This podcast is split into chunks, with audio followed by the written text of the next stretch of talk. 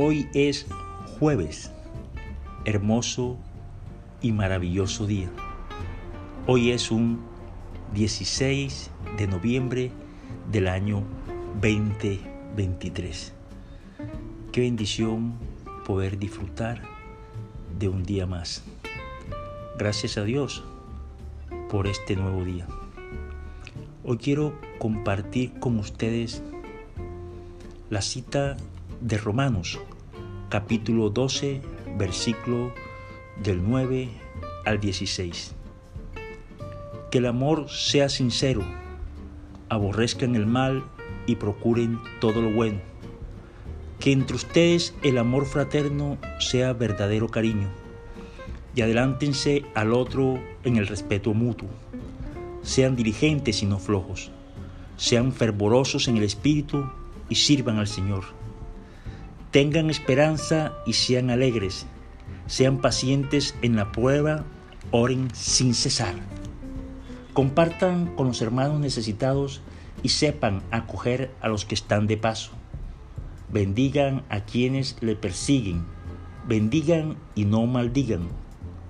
Alégrense con los que están alegres lloren con los que lloran.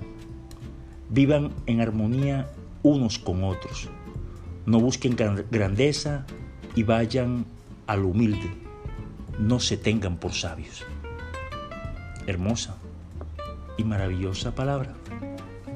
Como podemos ver, nos habla de esa extraordinaria manera y forma de amar.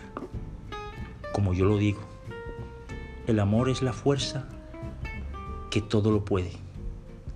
Pero aquí quiero identificar que para hacer todo esto, como aborrecer el mal y procurar lo bueno, como ese amor fraterno y verdadero cariño, en ser diligentes y no flojos, en ser alegres y tener esperanza, en dar posada al necesitado, se necesita una característica especial y es vivir la vida cristiana. Y si tú eres cristiano y te confiesas ser cristiano y eres hijo y somos hijo del acto más amoroso que ha habido sobre la faz de la tierra como es el Dios Padre Todopoderoso entregar a su Hijo para salvar y liberarnos de nuestros pecados. Entonces, si te confiesas cristiano, entre tu cuerpo no puede existir nada diferente al amor. Es eso lo que podrá ser posible, todo lo dicho en esta cita. Y otra característica especial, que tengas una maravillosa, profunda y excelente comunión contigo, pero primeramente con Dios y con la vida misma.